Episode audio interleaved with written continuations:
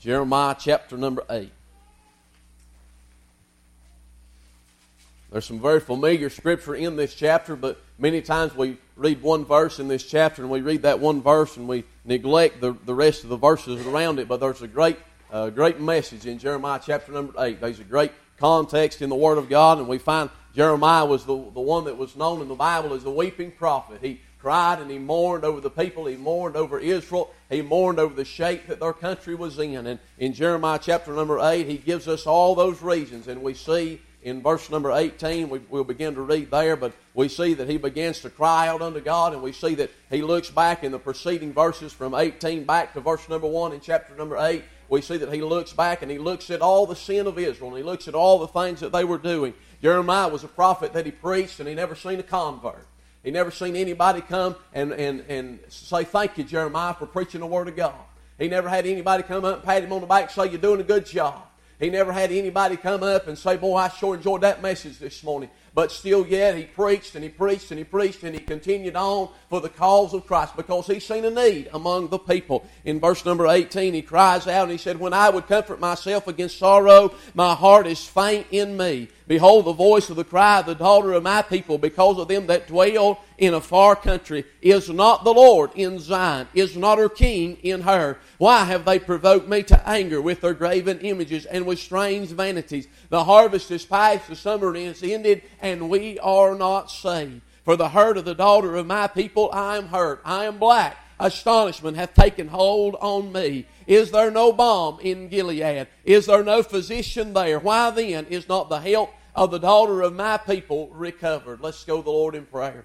Our Father, we thank you this morning, allowing us to be here. God, we thank you for the privilege, Lord, that you've given us. God, allowing us to be able, God, to come under your house. We thank you this morning, God, for every blessing, God, that you so richly bestowed upon us. And God, we pray this morning, Lord, as we look and God, as we endeavor in the Word of God, I pray this morning, Lord, that you'd hide us behind the cross. I pray this morning, God, that we'd be able, Lord, uh, God, to get in that special place, God, where you're at this morning. I, I pray this morning, God, that we don't stand here, God, in the flesh, but God, I pray, Lord, that you'd, God, take us, God, to another another world. And God, I pray this morning you'd help us, God, Lord, to be hid. God, Lord, that these folks don't see me, but Lord, they see you. And God, I ask you this morning, God, you'd remove every hindrance, God, from this building. God, I pray that every evil thought, God, every idle thought, God, anything, God, that may be, God, roaming around in this building, God, don't need to be here. God, I pray you'd remove it, God, right now. Lord, that the Spirit of God might have free work, God, in this place. And Father, we give you the honor, the praise, and the glory for it all. God, save that sinner, God, that's lost and undone, Lord, without you this morning. God, that one, God, that's in a far country.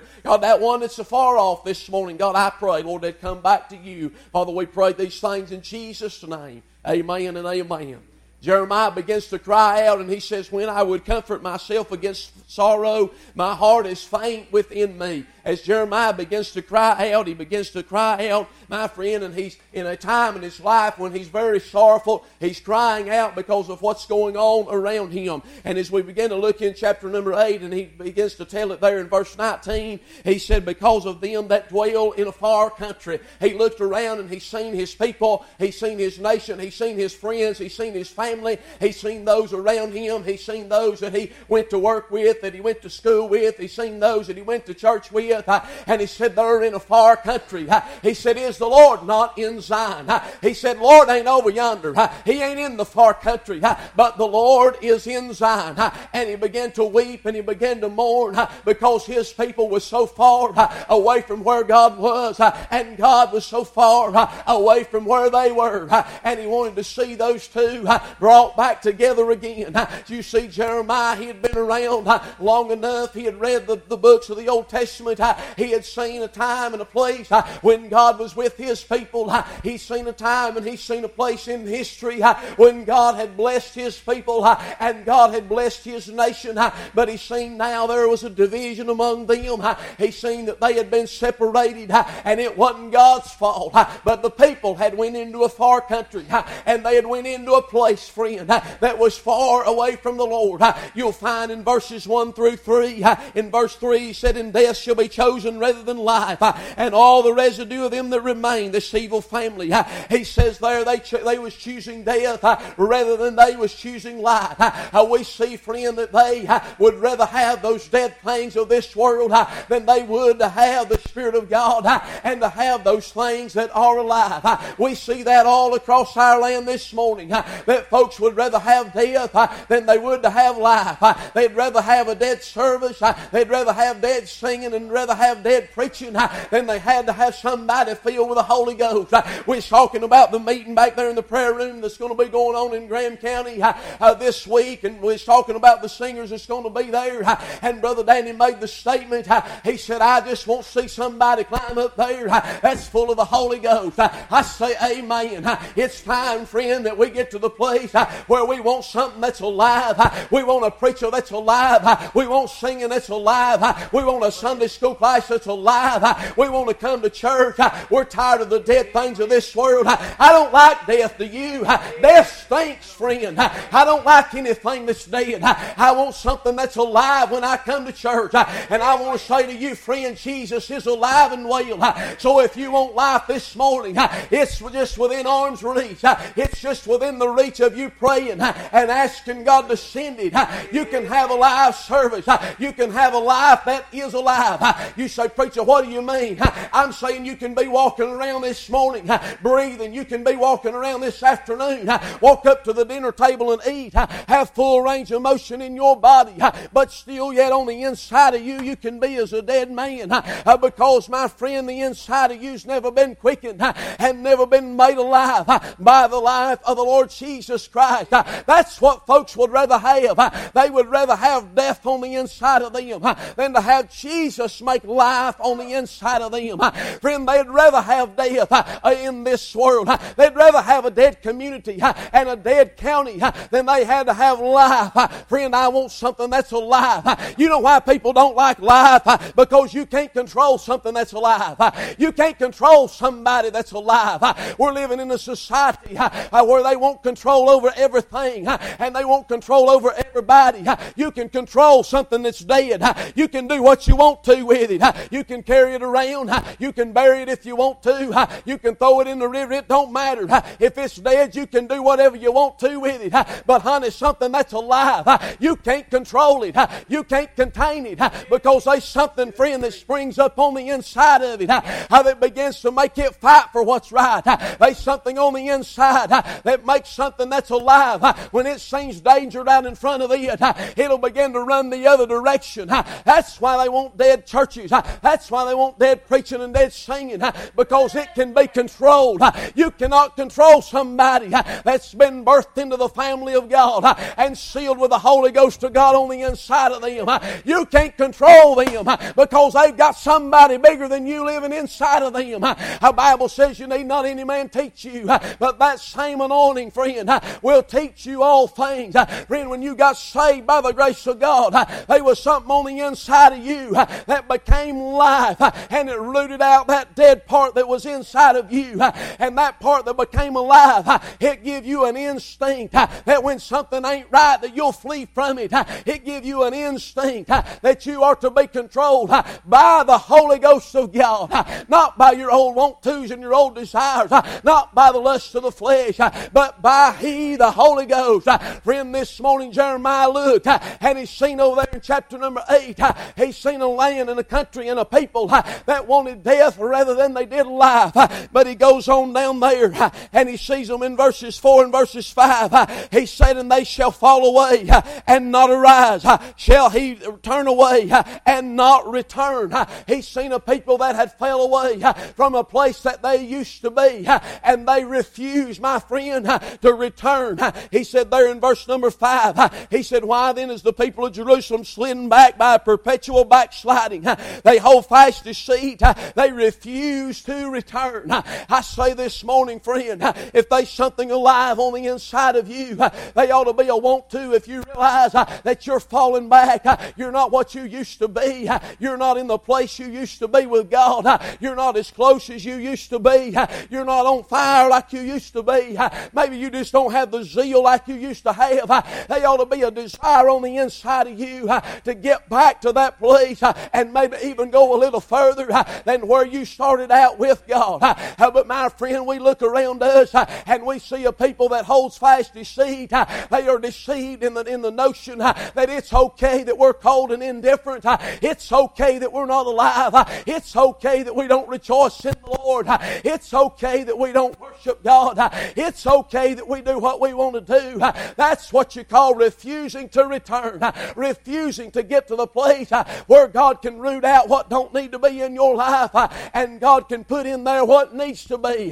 Friend, the closer you get to God, the more you're going to find out that these things on the inside of us that God needs to take out and He needs to replace them with His goodness and with the things of God. The closer you get to Him, the more you're going to find out about yourself.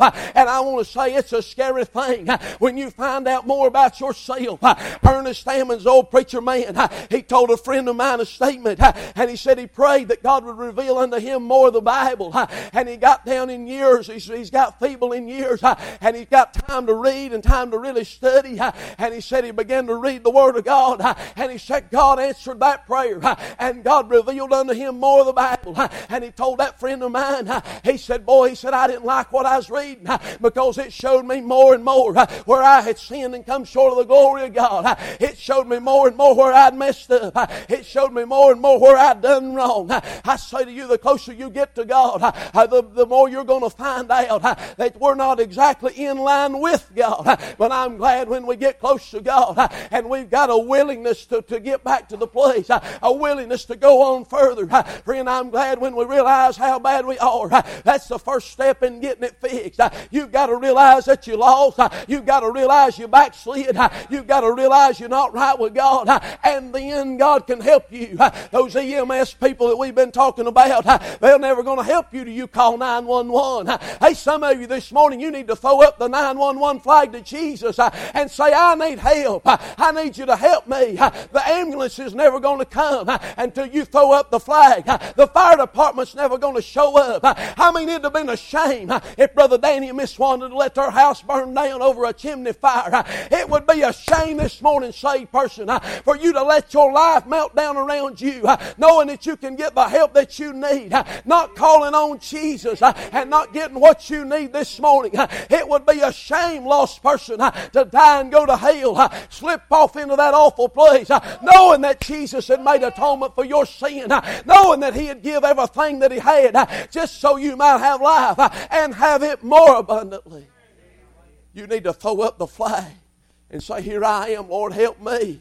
Help me. He goes on down in verses 7 and verses 8. Uh, uh, verse 7 mainly, he, says, he says there, uh, Yea, the stork in heaven knoweth her appointed times, uh, and the turtle and the crane, the swallow observe the time of their coming. But my people know not the judgment of the Lord. Uh, he had noticed a people there, uh, they was unconcerned about the time.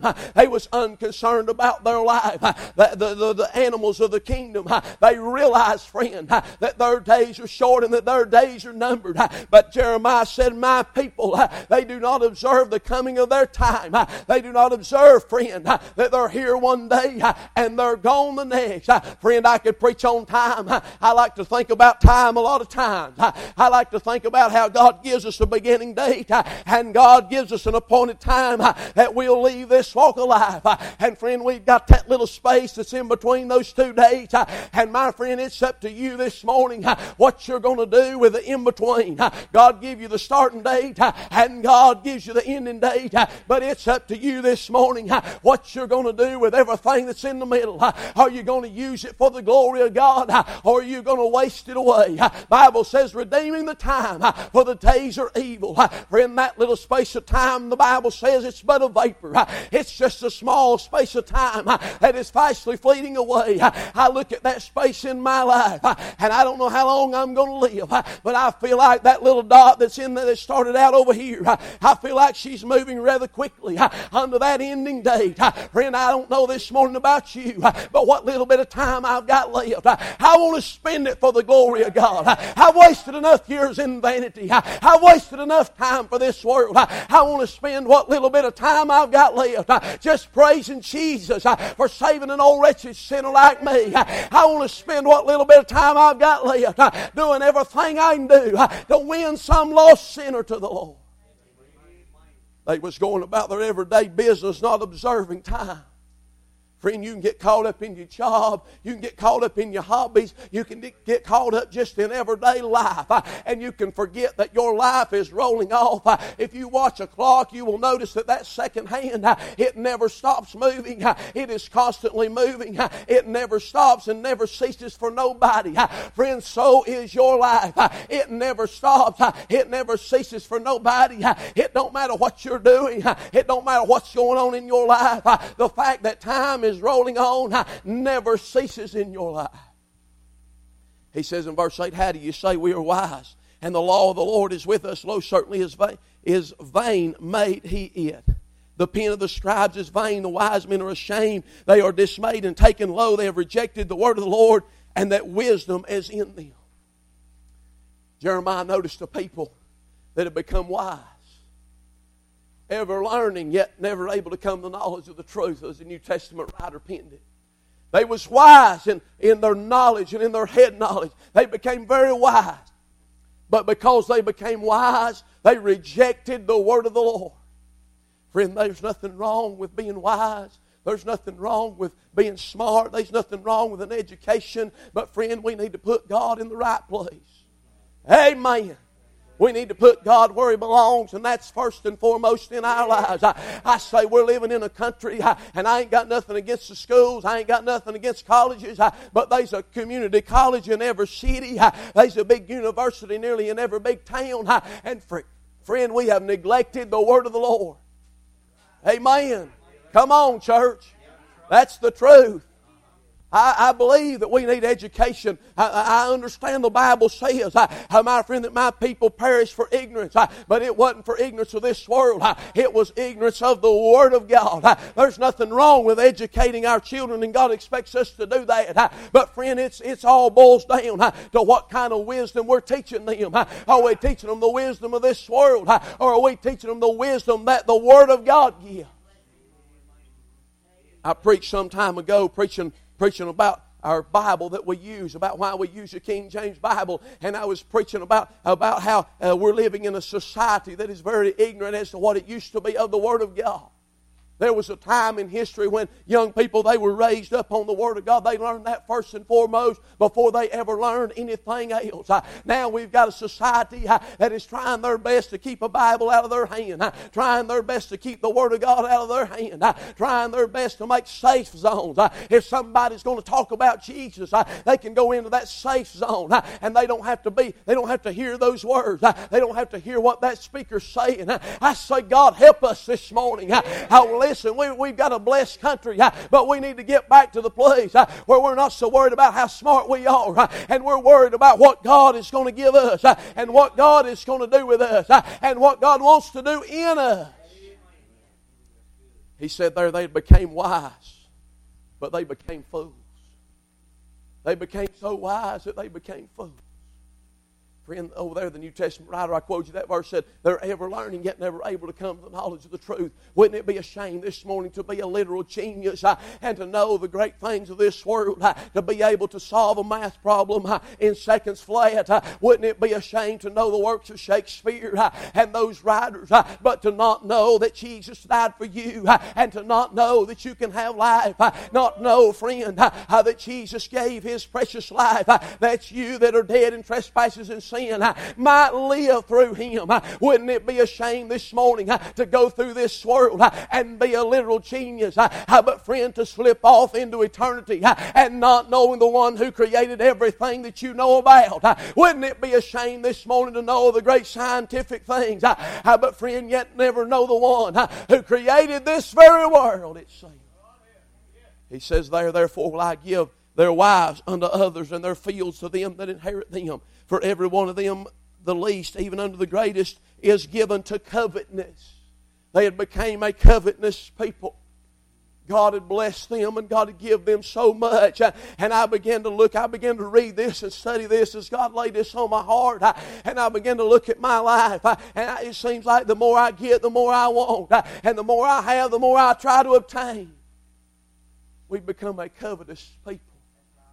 We look at each other and we judge the success in somebody's life by what kind of car they're driving, by what kind of house they're living in, by what kind of tires they got on their vehicle, by how much money they've got in their pocket, by what kind of wristwatch they've got on, by what kind of cell phone they're carrying.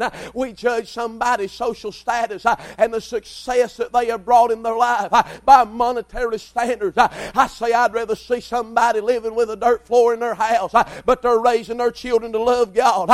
And there's a man that gets up on the hillside uh, and he prays and seeks God on the behalf of others. I, I say that man's got more success in life uh, than the CEO of the biggest company in this world. I, I say that man's got more success than that one friend that's got money coming out his ears. Listen, this morning we, we're a covetous people, wanting more and more and more, but yet it never satisfies the wants. It never satisfies the desires of our heart. My friend, you can have money, and money comes and money goes, but but it will never satisfy the desires of your heart. And God knows that we need money. He said, I own the cattle on a thousand hills. I say, God owns the hills too. God owns the grass that the cows pick. God owns the river that they drink out of. God made the very seed that that cow started from. And my friend, listen, God knows what we have need of. And He said, I've never seen one of mine hungering and begging bread. It's time that we quit worrying about where we're going to get our next meal from. Hey, listen, God said He'd take care of all that. If He can send His disciples out uh, and say, Take nothing with you, uh, take neither scrip nor save. Uh, he said, Don't take anything with you. He said, I'll provide. I'll give you what you need. I say the same God that was God then is God today, and He'll provide our every need if we'll be willing to trust Him. He provided for the children of Israel in the wilderness. He provided manna for them. Then when they got into Canaan's land, honey, they started eating off the corn of the land. I say when you eat off of God's corn, you don't want to go back to the wilderness and eat off of that manna, friend. When they began to eat that corn, the manna ceased. God had provided for His people. And God will do so in this day and in this hour. The deceitfulness of riches becomes something that captivates our mind. There's something in our minds and in our human flesh that there's just something about this life that we want what everybody else has got. Then when we get it, it ain't ha- we ain't happy. Amen. We want what everybody else has. I hope when people look at me, they don't want the house I live in. I hope they don't want the car I drive. I hope they don't want the money in my pocket, but I hope they want what's on the inside of my heart. Because everything I've got, everything else I've got uh, is reserved unto fire and judgment. Uh, everything else I've got is either going to rot down and decay uh, or God's going to burn it up one day. Uh, but friend, what I've got on the inside of my heart, uh, I didn't earn it. I didn't work for it. Uh, God give it to me. And honey, because God give it, it is eternal. It'll never pass away or fade away. It is eternal this morning. He said there in this very familiar verse, he said they were were they ashamed when they committed abomination? Nay, they were not at all ashamed, neither could they blush. Therefore shall they fail among them that fall. In the time of their visitation they shall be cast down, saith the Lord.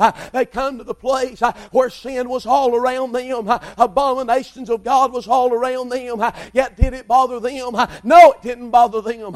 Did it bother them when sin was here and sin was there? No, it didn't bother them when it was out in front of them. So therefore, when it came into their life uh, and sin became on their doorstep uh, and they began to be the one that was caught up in sin. Uh, did it bother them then? No, it didn't bother them then. I say if we get to the place where it don't bother if this sin is out in front of us, it's not going to bother us when it comes to our own life. It ought to bother us when we see sin going on. It ought to bother us when something's going on around us that is an abomination in the sight of God. It ought to bother us, friend. You say, why, preacher, why would it bother bother you because this is my country. This is my nation. This is the land of the free and the home of the brave that Austin Frady was born and raised in. That God saw, saw fit to put me in. And friend, when I look around and I see my folks and my people, I see them committing an abomination in the eyes of God. It bothers me because it grieves my Father. It grieves the Holy Ghost of God. And it grieves what God's wanting to do with this nation. It ought to bother us to see things going on. I ain't saying that we go out there with our rifles and we point guns them saying, you got to change and we're going to do this. No, I'm saying it ought to bother us to the point that we find ourselves in the shape that Jeremiah was in. We find ourselves broken before God. We find ourselves mourning before God and crying out, Oh God, our nation's in a far country. Is not the Lord in Zion? He goes on down in verses 13 and he talks about a barrenness in the land. He says, Surely I will come, saith the Lord, there shall be no grapes on the vine. We're seeing this manifest before our very eyes. We're seeing a barrenness in the land. Not a barrenness of food or a barrenness of water. We're seeing a barrenness of people that is willing to stand up. I preached Wednesday night about them priests standing firm over there in the River Jordan when they crossed over into Canaan's land. And I've been thinking about that all week, how they stood firm. I, and I preached on it that night, and to be honest, God just sort of gave that to me that night as I was preaching on it. And I've been just feasting on that uh, all week about how that big heap of water was up behind them. I, don't know, but just in the theater of my mind, I can hear that water making noise. I, can see them priests standing back and looking uh, and seeing the danger that beheld them uh, behind them. Uh, if that water would have been turned loose, it'd have washed them and the whole crowd away, ark and all. But, friend, despite the fact uh, that something that could wipe them away, uh, that could wipe their nation away, uh, wipe their children away, despite the fact that great danger stood, my friend, just probably feet behind their back, they still stood firm. We're living in a day and an hour where there's a barrenness in the land of men and women that will stand firm upon the Word of God, that will stand firm no matter what's behind them and no matter what's in front of them. We need some men and women that'll stand firm firm and steadfast that'll hold up the old bloodstained banner and say, I love Jesus, whether it's politically correct or not, whether it's popular or not. They'll stand up and say, I love Jesus because He first loved me. And I say to you this morning, if you'll stand firm, it won't take long to where you won't have to say, I love Jesus because everybody will know that you love Jesus. It's my prayer that people look at our lives and they don't say, that we don't have to tell them we love Jesus, but they say we love Jesus. Oh, Savannah Baptist Church shouldn't have to go out in the highways and the hedges and say, Oh, Savannah loves Jesus. It ought to show on our face. It ought to be in the, vo- the, the words that come out of our lips. It ought to be in the conduct that we carry that we love Jesus. He goes on down and he looks there in verse 15 and verses 16 and he tells them about a time of trouble. He says in verse 16, the snorting of his horses was heard from Dan. A horse in the Bible is an animal that was used for war. They used a donkey to carry the burdens. They used a donkey to carry their stuff around.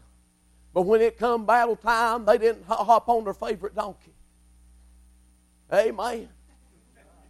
Can you imagine hopping on your favorite donkey or your favorite mule and expecting to go out there and fight a battle?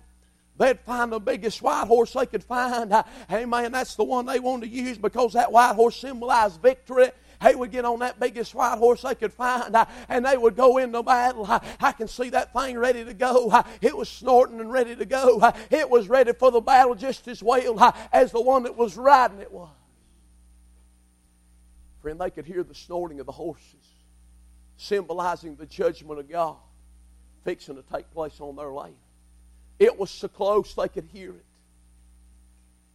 I wonder this morning if God would allow us to just roll back everything that we see and allow us to roll back the temporal look into the eternal for just a minute. I wonder if we would ever really see just how close we are to the judgment of God. Friend, you're one heartbeat away. You're one breath in, and God may not ever let you exhale it. You are that close. It's so close right now, we can almost hear the fact of God calling out our name. It's so close right now, friend, we can almost hear it. God pronouncing judgment upon this land. They could hear the snorting of the horses. Can you hear the judgment of God coming? Jeremiah said, Oh, my people's in a far country. But is the Lord not in Zion? He goes on down and he said, I am black and astonishment hath taken hold on me in verse 22. He said, Is there no balm in Gilead? A balm is a substance of healing. A balm is a medicine. He said, And is there no physician there? Why then is the health of the daughter of my people recovered? I want to ask you this morning. This is a subject I want to preach on. Why then? There's a balm in Gilead. Jeremiah knew that just on the east side of Jordan, uh, in a little mountainous hill country, uh, that there was some trees planted up there on a hill uh, that somebody could go up to, uh, and they could begin to tap into the side of that tree, uh, and out would run a balm, uh, out would run a medicine friend that could heal his land, that could heal the diseases. it was something that was almost mystical in that day. it was something, friend, that surpassed their knowledge. it was something that they could begin to apply to a cut or apply to their self, uh, and it would begin to heal whatever was wrong in their life. Uh, I say if we were to journey this morning to a little old hillside uh, outside of Jerusalem to a place called Calvary, we would find there was a tree planted there uh, some 2,000 years ago. Uh, and there was a Roman soldier that walked up uh, with a spear in his hand uh, and he stuck it in the side of our Lord and Savior uh, and out ran a balm, friend, uh, that will heal all our diseases, that will cure all that is wrong in our life. I say this morning, why then are we in the shape that we're in when Jesus has made the way for us? Why then, when there's healing, are we still sick? Why then are we still living in sin? when God has provided forgiveness, uh, why then uh, are we still sin sick uh, and foot sore because we're living in this lifestyle? Why then are we still not right with God? The summer is past, the harvest is ended, and we are not saved. The days of our prosperity is over. Friend, why are we still not right? Why are we still not where we ought to be with God? There's a balm in Gilead, and I say it's the blood of Jesus.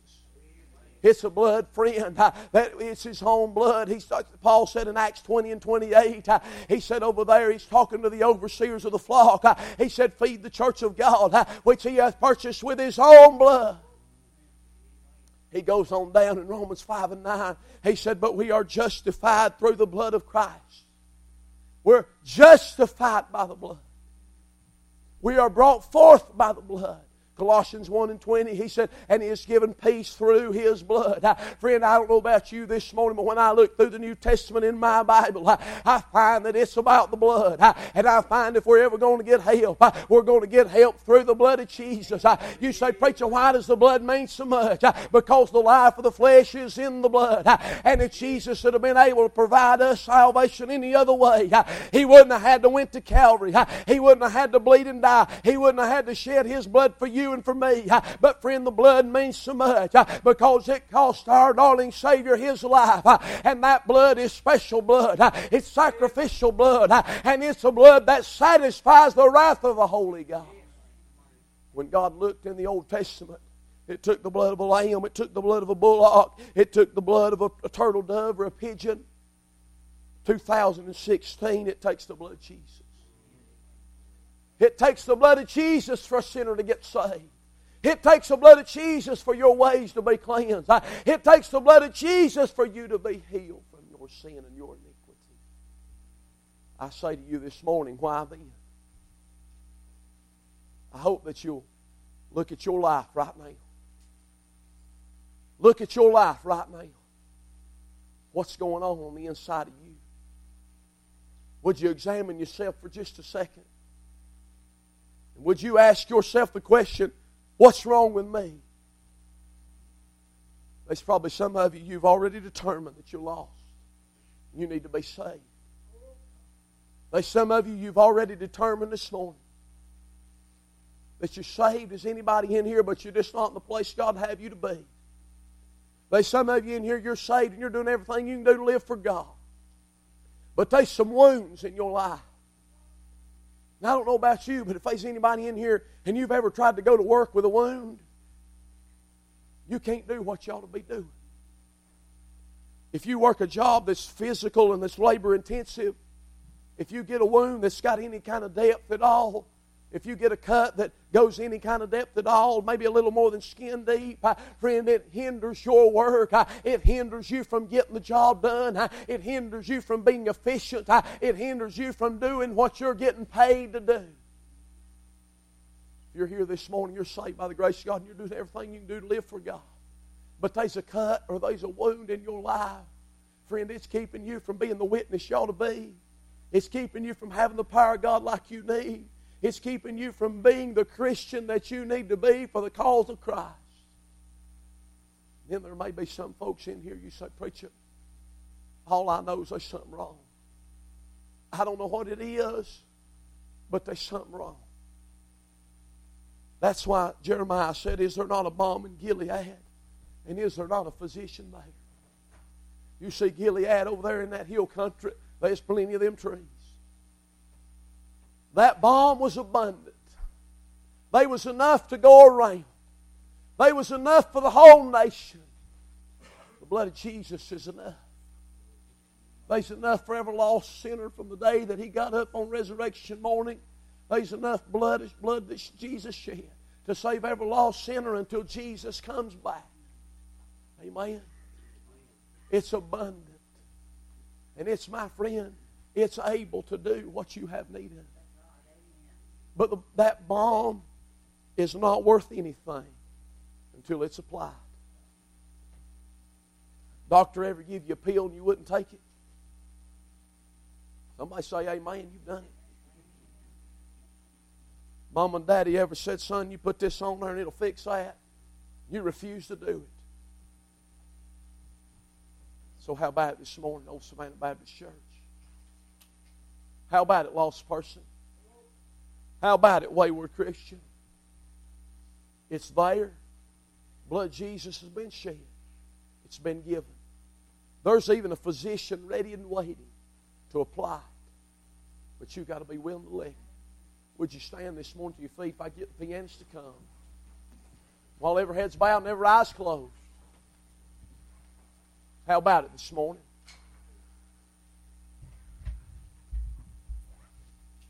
That balm is available. That balm is abundant. But it must be applied. While every head's bowed and every eye's closed. There's somebody in this building. God spoke to your heart. There's no doubt. God spoke to your heart. There's something not right on the inside. You've already determined you're lost. Holy Ghost already showed you that. The Holy Ghost has already told you, but would you admit it? Would you admit it? When I got saved by the grace of God, the hardest problem I had was admitting that I was lost. Admitting I needed help. Still to this day, God has brought me a long ways. And I believe if you were to sit down and talk to my wife, she'd tell you I'm not the man that she married. I've come a long ways. I ain't perfect by no means. But even though God's brought me a long ways, there's still a nature on the inside of me that don't want to admit when I'm wrong. Friend, this morning, would you be man enough? Or would you be lady enough this morning to admit that you need help? Would you wave up the flag? Say, Jesus, I need help.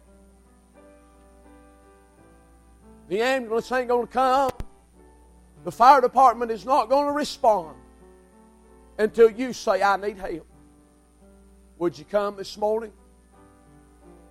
Would you step out of your pew? I admit that I'm lost and I need to be saved. Would you step out of your pew this morning? I admit that I'm lost and I need to be saved. Why then? Why then why would you leave here this morning? God's showing you you're lost. God's showing you, friend, that you're not fit for anything except the depths of the devil's hell. Uh, but in the same breath and in the same sentence that the Holy Ghost tells you that, uh, he says, But wait just a minute. Uh, there was a way made at Calvary, friend, that you that are lost and undone without God, that have come short of the glory of God, whose righteousness is nothing but filthy rags, can be saved by the blood of Christ and be made an heir and a joint heir with Him, an ambassador, friend, on His behalf. Friend, would you this morning just give your life to Him? Would you step out of your pew? Maybe you're here and you say, Preacher, I'm just saved as anybody, but not where I need to be. I need healing.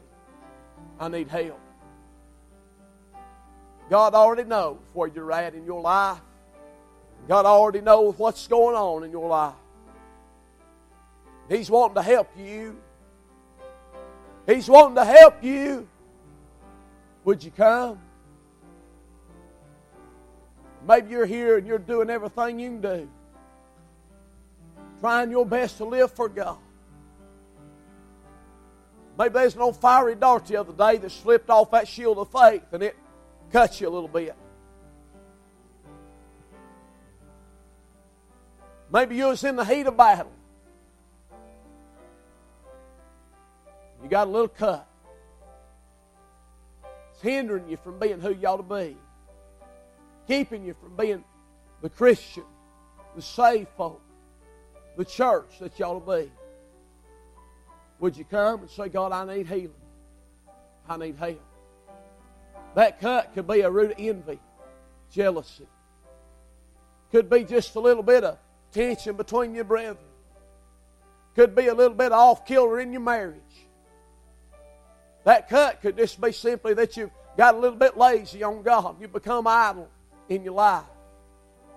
Would you come this morning and say, God, I need healing. God, I need help. Jesus standing right there ready to apply that balm. Apply it to your life and give you what you need. Would you come? Would you come?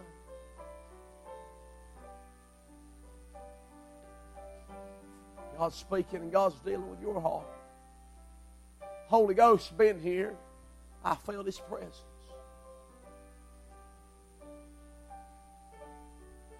Been a different service this morning. I'm glad God don't manifest Himself the same way every time. That'd be boring, wouldn't it? God rearranges everything just to fit what's needed this morning.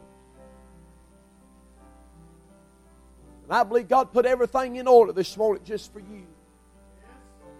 Just for you.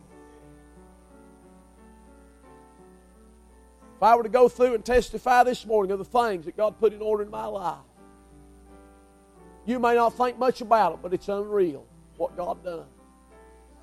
Just to get me to an old fashioned altar that I might cry out unto Jesus. God rearranged, turned my world upside down. I didn't even know He was doing it. I didn't know what the purpose was. I thought it's just life. We make that statement a lot of times. We say, that's just life. No, that's God working in you. Bible says, work out your own salvation with trembling and fear. Why? For it is God that worketh in you. There's an uneasiness and an unrest in your soul this morning, God's working in your life. And you need to figure out what God's wanting to do with you. Would you come? Would you come?